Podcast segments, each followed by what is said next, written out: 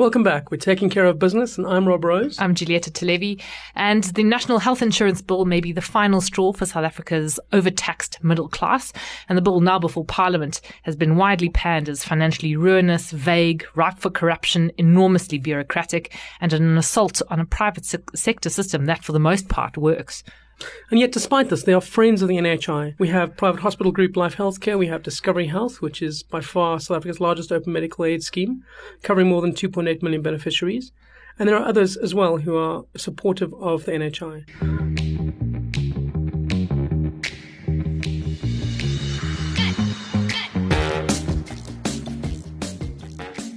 Today in the studio, we have Dr. Jonathan Broomberg, who is the CEO of Discovery Health. Jonathan, thanks very much for coming in. Thanks for having me.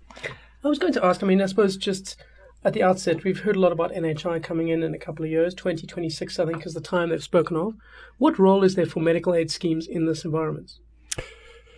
Rob, we see a significant ongoing role for medical schemes um, right throughout the process of implementation and even when NHI is fully implemented. Um, I think I say that for many reasons. Firstly, when you read the bill itself carefully, um, it's not at all clear to us that the interpretation that many people have put on it is that this means the ends of medical schemes. It doesn't actually say that. it does say in one part that medical schemes will be restricted to providing cover that is complementary to services that are reimbursable by the NHI fund. And the words are important because there's another very important section of the bill where it says that in order to get services reimbursed by the NHI fund, a patient will need to follow the NHI's referral pathway. Yeah. I, I like to use the example of, say, somebody, a pregnant woman.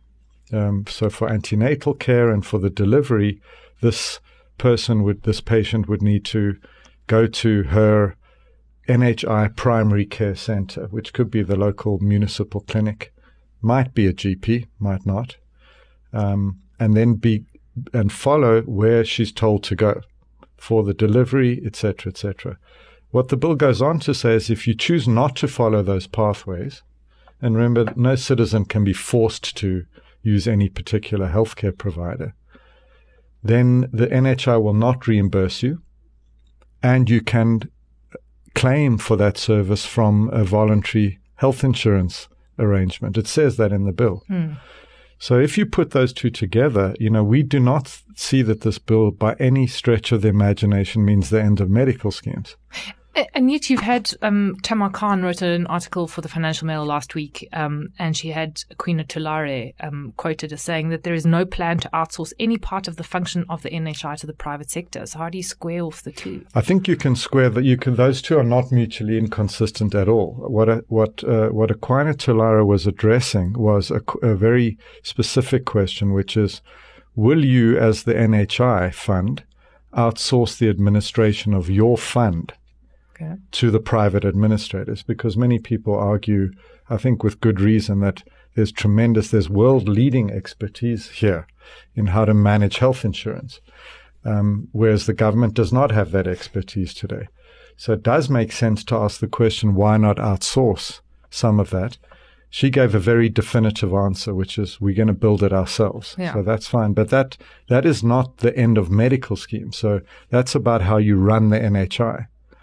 That's a more administration question. Yes. Although, I mean, that is that is also what's freaking people out, quite frankly, given government's lack of capacity, um, and which uh, might suggest that it could be a failure from the get go. Government has to build itself up to this world class capacity that we already have in the private sector. Yes. I mean, that must frustrate you endlessly. No, I mean, I do think that that is an important discussion to have over time, you know, with the government as it's building this capability, which is really, does it make sense to build it entirely yourself? Or why not, you know, use, you've got global champions at home here, both hospital groups and also, you know, health insurance administration. Um, we're sought after as partners all over the world by governments, by the way, and p- private companies. And so why wouldn't you look to that expertise? But be that as it may, I think even if you imagine a world where, um, let's say, like in Britain, um, the government is running a health service um, for the population, um, even in that world, as in Britain, um, 11% in the UK case of the population still purchase private health insurance, including for whatever you can get from the NHS, because that's your right to do that. Mm. And we cannot see why that should be any different here. Jonathan, one thing I was going to ask is that you know, it comes down to the pressure on the middle class already. I mean, they already spend a lot of money on various things, and there isn't much scope to go around in an economy that's been growing so poorly over the last couple of years. So if people are being have additional taxes to pay for NHI, they won't have much money spared to pay for extra medical medical care through medical aids. That would be. I mean, do you agree with that that concept? Yes, I mean, I think at, at, at in in theory, if there are going to be significant new taxes, and, and I really think there's a very big if there, which we should come back to if if, okay. uh, if you're so inclined, um, then I do think that for people, particularly people towards the lower end of the income spectrum of current medical scheme members, so you have nine million uh, members of medical schemes, and a proportion of them are really, you know, people earning, let's say, below fifteen thousand rand a month.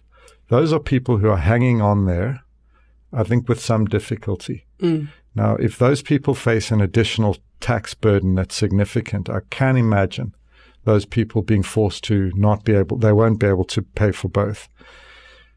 Again, it's an if on the tax, and I'll say why.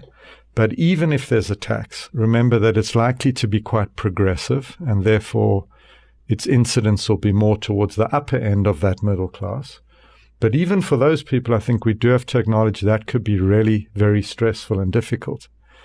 I think the question becomes one of political feasibility, though, aside from the fiscal situation, which is if the health system has not improved much from where it is today, can we really imagine the government saying to people, you're going to pay a massive new tax? And by the way, we're going to force you off your medical scheme. I don't see that as realistic. Yeah. So, so, going back to the question of if there's going to be a back, big tax increase, yeah. why do you think that there may not be? Uh, I think that um, you know most economists would agree. I hope with what I'm about to say, which is that we're we're we're in a period for this country which I think sadly lasts quite long into the future of tremendous fiscal constraint.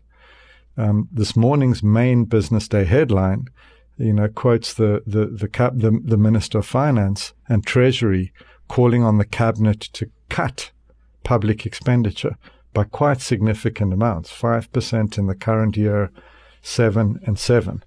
So not only is there no real capacity to raise new taxes, but actually what we what we need to ensure that we're not in the arms of the IMF in the next few years is to retrench public expenditure, not increase it. Mm. I'd go one step further, which is to say, even if the Ministry of Finance and the Treasury determine that there is space for more taxes in the next few years, I can't imagine that the first call on new tax revenue is an expanded health budget. Surely it is settling some of the existing debt. Settling Eskom's debt. Settling Eskom's debt, stabilizing the state owned enterprises. So, you know, all of that, I think, looked at rationally tells me that for many years to come, there's no major new taxes for, for healthcare. And yet, that is a, a, rational response to where we are fiscally right now. And yet, there seems this intent to drive the NHI through, uh, which is palpably at odds with our reality right now. Yeah. I mean, what do you make of that? I mean, I think it's, it's, you know, looked at purely rationally. Sometimes it's hard to add everything up. Um, I do think um, we have to take seriously that you know w- w- the people talking about this are politicians, they're political leaders. A very significant promise has been made, um, and I do think what you've seen with the new minister, you know, with strong backing from the president, is a minister who says, "Look, we've been talking about this for ten years. Let's get some action going," and he's definitely started to deliver. That doesn't mean that every single thing that's been said will just be implemented willy nilly because that the Minister of Health is in a cabinet, there is a treasury, and you know, reality is going to, I think, constrain what can actually be done, you know, across the whole spectrum. I think at the moment, the way I understand it, the government spends about is it possibly 160 billion rand on healthcare. Uh, it's over 200, probably 200. in the vicinity of 220 billion. And and the, the potential cost for NHI annually. I mean, I've seen some figures that start at 256 billion, but what do you think that would be? I mean, uh, I, I think that nobody can seriously put a hard number down with any confidence because it depends on a number of variables that haven't yet been uh, locked down. One is well, what package of care are we talking about? So mm. it could be if you need to replicate the entire um, set of services that your average medical scheme member gets, that's one thing. If you're saying it's going to be primary care and maternity, you know, for the next 10 years, that's something else. The second big question is when we talk about the NHI, how does that relate to the current public health system? Because that 220 billion, Rob, is already being spent, you know, on a big system that employs, you know, hundreds of thousands of nurses and doctors and, and huge numbers of, uh, has, has huge facilities. And so isn't that the main vehicle for delivering the NHI? So the mm. question then becomes, if you get a few extra billion, what would you do with it? You're not starting again. You've already got that budget. But I mean, in terms of the Treasury officials I speak to, like you mentioned, they talk how there's of how there's no real capacity in society to to manage another tax, and we saw the response of taxpayers to the to the e-tolls in Gauteng, illustrative of, of that particular fact. Is there any way to fund it NHI not using an extra payroll tax? Because because if you can't absorb an extra payroll tax, is there any other way to make this work? Well, I mean, I think, you know, there's payroll taxes, VAT, and personal income tax and corporation tax. You've got all of those. Uh, I'm not a tax expert. I have heard the same comments, you know, for, uh, third hand or second hand from Treasury. I think the general consensus is our society has very limited capacity to absorb any new tax. You mentioned payroll, but it could be anyone. And as I said before, if there is going to be a new tax, I can't see it going first to the NHI. Mm. So I think that's that's the first point. There is you asked, well, how would you do it? Well, one thing that has been mentioned um, is that the government could consider reducing or even removing the, the medical aid tax credit. That's only 20 billion though, right? Yeah, it's about 17 billion. So it doesn't really give you much. Um, and it's also very popular and it is very progressive. It really helps those right at the bottom end of the income hmm. spectrum mm. who are on medical aid. It means a lot in their take home pay. And I think if you took that away, firstly, I would anticipate a lot of resistance from trade unions, from public servants and, and others, employers, but also you could see up to a million or two people dropping out of medical schemes and becoming an additional burden mm. on the current public system. I mean, because um, uh, we've got the city report, which talks about, um, and there's some very interesting figures there. In fact, it talks about how efficient um, the private healthcare sector in South Africa is. But it and talks the figures, about the, figure, the figures they give for that is that people spend on average, I think, sixteen thousand rand per year, South Africans on the private market compared to the, think, the alternatives they give are in the UK it costs sixty thousand rand per person, and in the US I think it's one hundred and fifty. But like you mentioned before we went on, the problem is that the the public healthcare system people are spending three thousand six hundred a year versus the sixteen thousand in the in the private sector. I mean, but going back to your point that if you had one or two million people dropping out of medical aids, they then become a further burden on the state, and the state doesn't support people who are in um, the medical uh, aid scheme basket, do they? So that would actually impose an additional burden on the system, which is surely financially insupportable. I think that's right, and that's why what we've said, um, you know, in, in commenting on this bill, is that we don't understand.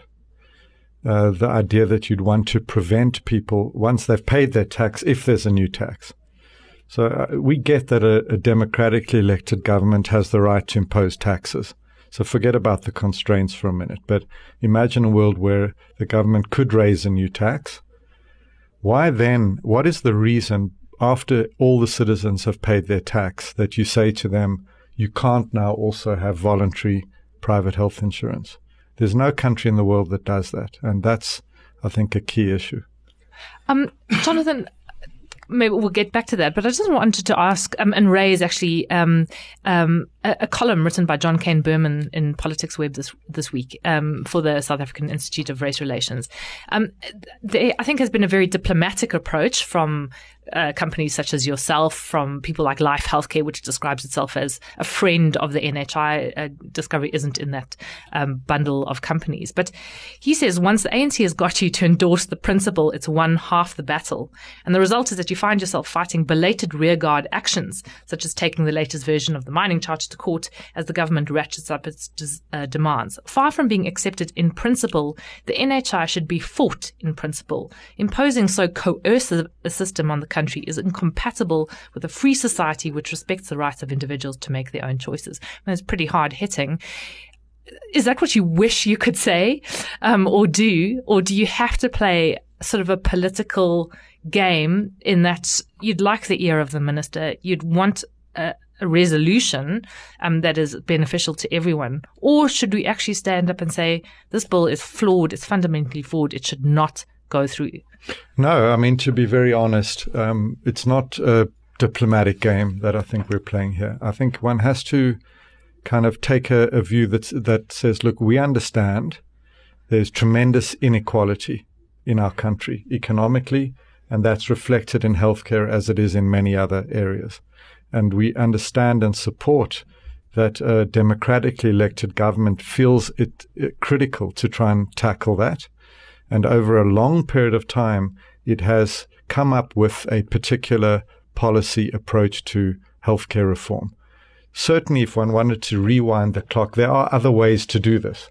But our view is um, this democratically elected government has selected this pathway, and we should put our shoulder to the wheel and make it work.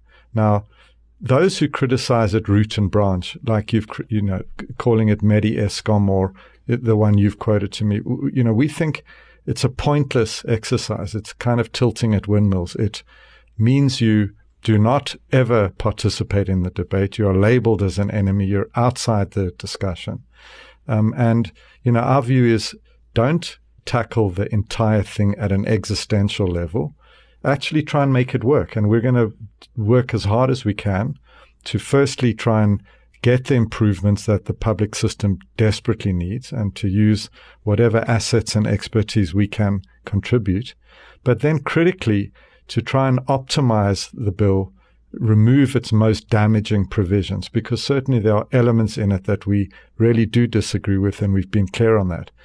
We don't think the right way is to tackle the thing literally at the most fundamental level, and that's a legitimate, you know, that's a bona fide view. Yeah. yeah. Can I ask? I mean, you talk say there are other ways to do it, and I think the levels of inequality are. You're right. They're they are ridiculous. They're unacceptable in our society, and the quality of healthcare provided in the public sector is terrible. Yes. People die when they shouldn't die. You had a story I read the other day of, of a woman who gave birth standing up in a, in a public hospital, and the baby died falling down because there was nobody there to, to catch it. It was just the stories are unacceptable in a modern society. Um, how would you have gone about fixing the, those problems rather than going with the NHI bill as it is? How would you have done it? Well, I think those two are not mutually incompatible. So, you know, the NHI bill um, is talks about some big changes, both new money, if that's possible, but also changing the way money flows in the system. And there's a lot of strong argument and evidence from other healthcare systems that when you create a split in a healthcare system between the purchaser, now a fund, and the provider, which would now become the doctors and the nurses and the clinics, because the current our current public system doesn't have that split. So there's no accountability. You know, huge budget flows to each province. It flows through the salary system to the doctors and nurses. There's nobody who says, I'm holding a budget and you, Mr. CEO of Chris Hani Baragwanath, I'm going to have a contract with you. And the money that comes to you is going to depend on how well you treat, you know, the, the, the NHI patients. There's a lot of evidence that well implemented, that system can introduce transparency and accountability. So there's nothing deeply wrong with the basic idea at all. In fact, it is a very legitimate, good pathway to reform. But it's not incompatible at the same time, Rob, with real effort to tackle the bread and butter, nuts and bolts governance and management problems in the public sector. Yeah, I mean, it's a management problem, yeah. not a budget one. Agreed. And that's certainly my view. I do not think throwing more money at the public sector today would make any difference. Certainly, there are many posts frozen, and you know, more money if you could employ more doctors and so on would make a big impact. But the fundamental problem is management, governance, corruption, um, supply chain management, and the, the, what I'm hearing from the new minister, and I, I, you know I know him well. He's a he's, he's highly competent and very energetic and driven. Um, is a lot about let's fix the public sector. So the two are not. It's not one or the other. And I think many people in the debate are saying, why even have an NHI just fix?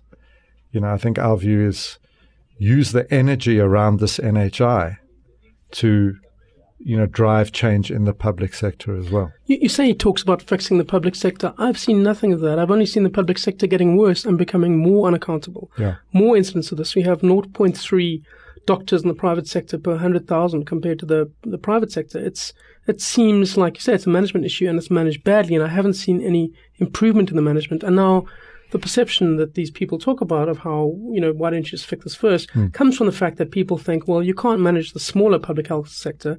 Now you want to manage a much bigger one through NHI. Mm.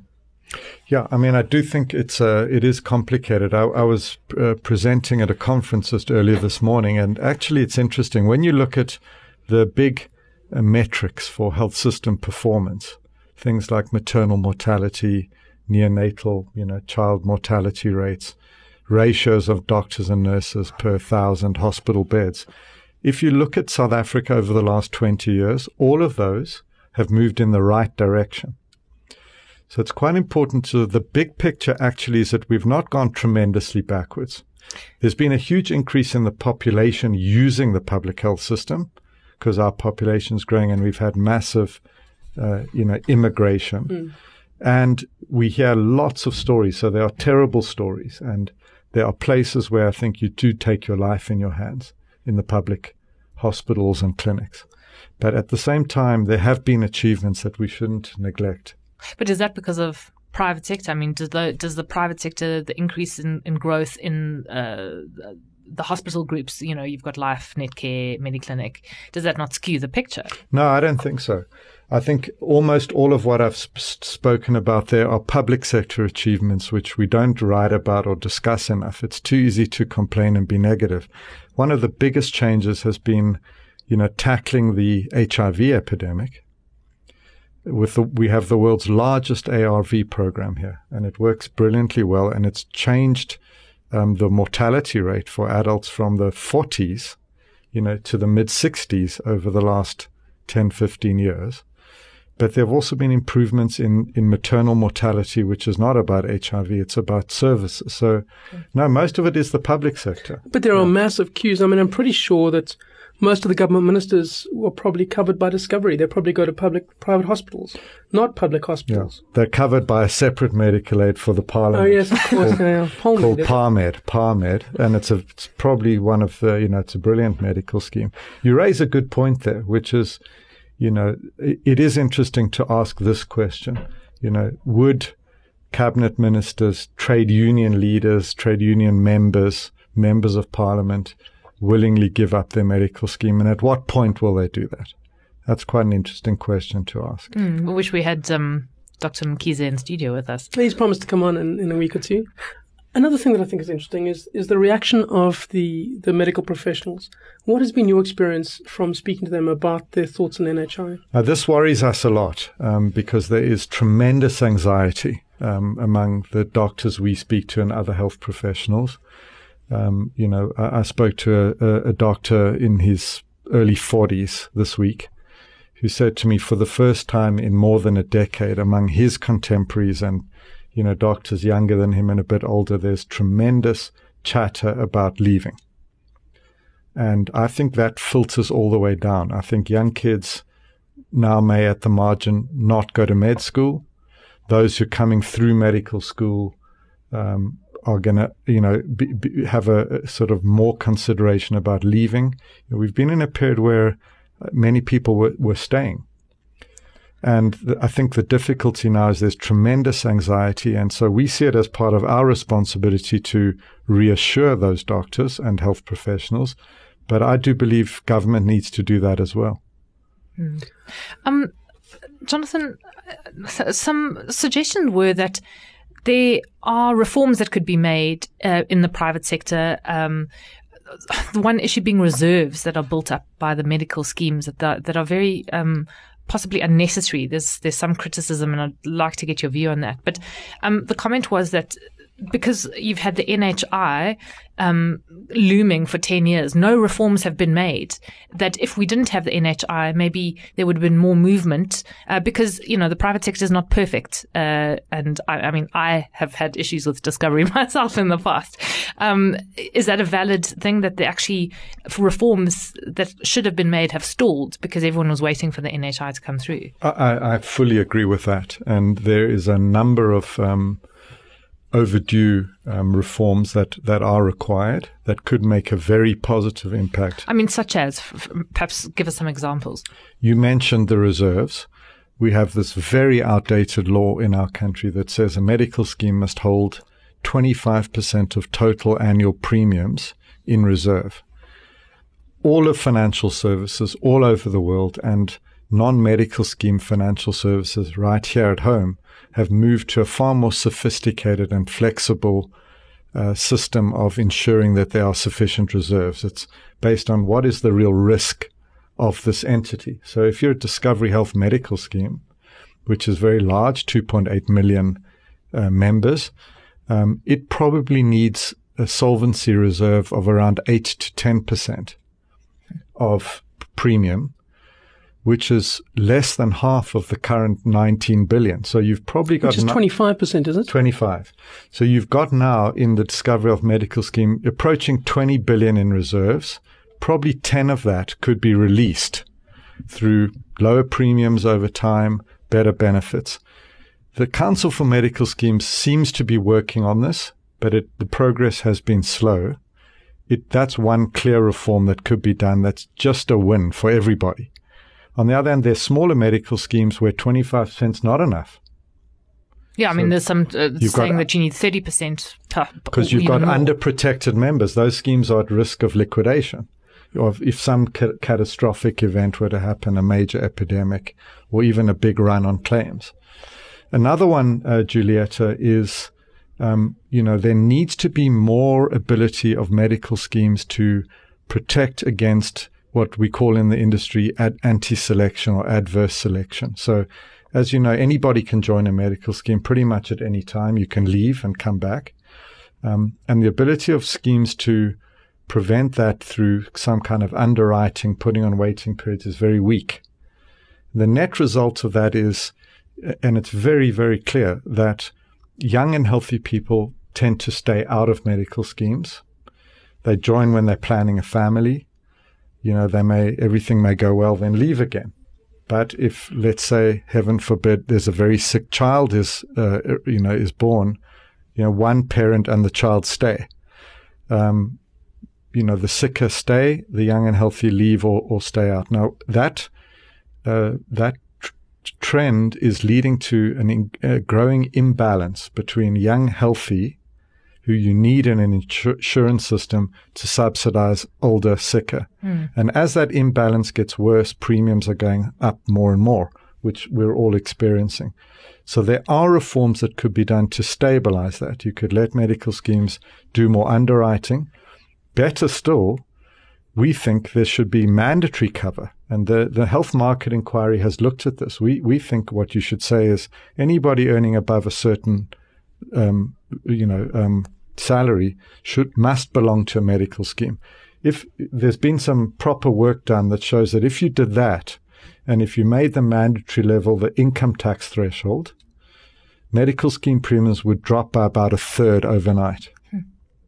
So there's a reform. I mean, would you drop your if, if that if that were to happen? Of course, because a medical scheme operates, uh, as you guys both know, as a not-for-profit, and it sets premiums to cover claims. And so if immediately you could see that you had an influx of young, healthy members, your projection of next year's claims would plummet and you'd immediately drop the premiums. I think there's And no would- doubt. And would take those people out of the public healthcare sector. Exactly. You know, and then focus all the tax money the country can afford on improving the the the the, the, the, the public system, the NHI. Yeah. Can, can I ask on NHI? Um, you know, you say you're going to work within the system. What would be the I- ideal scenario for you for NHI? I mean, how would it look when it eventually comes in in 2026, or probably more likely 2030? I mean, that's a hard question to answer, but um, just talking, you know, shooting from the hip. I mean, what I would want to see is a, a very scientific, systematic approach to defining the package of benefits that people can access. And for example, that you know, a, a message that says, you know, when we hit first of January, I'm going to say 2023 or four, these services will be provided. And then what must go along with that is a very clear plan for making sure that that promise is delivered in the system so that everybody, you know, your wife, your, you know, your relatives, you know, anybody could trust that if I go to the local clinic and they say I must then go to Chris Hani Baragwanath or, you know, even a smaller hospital um, somewhere on the East Rand or the South Rand, that that you could trust that the maternity care you are going to get there is acceptable and is not going to put your life in danger. That's what I'd like to see. The question then becomes, can that be delivered?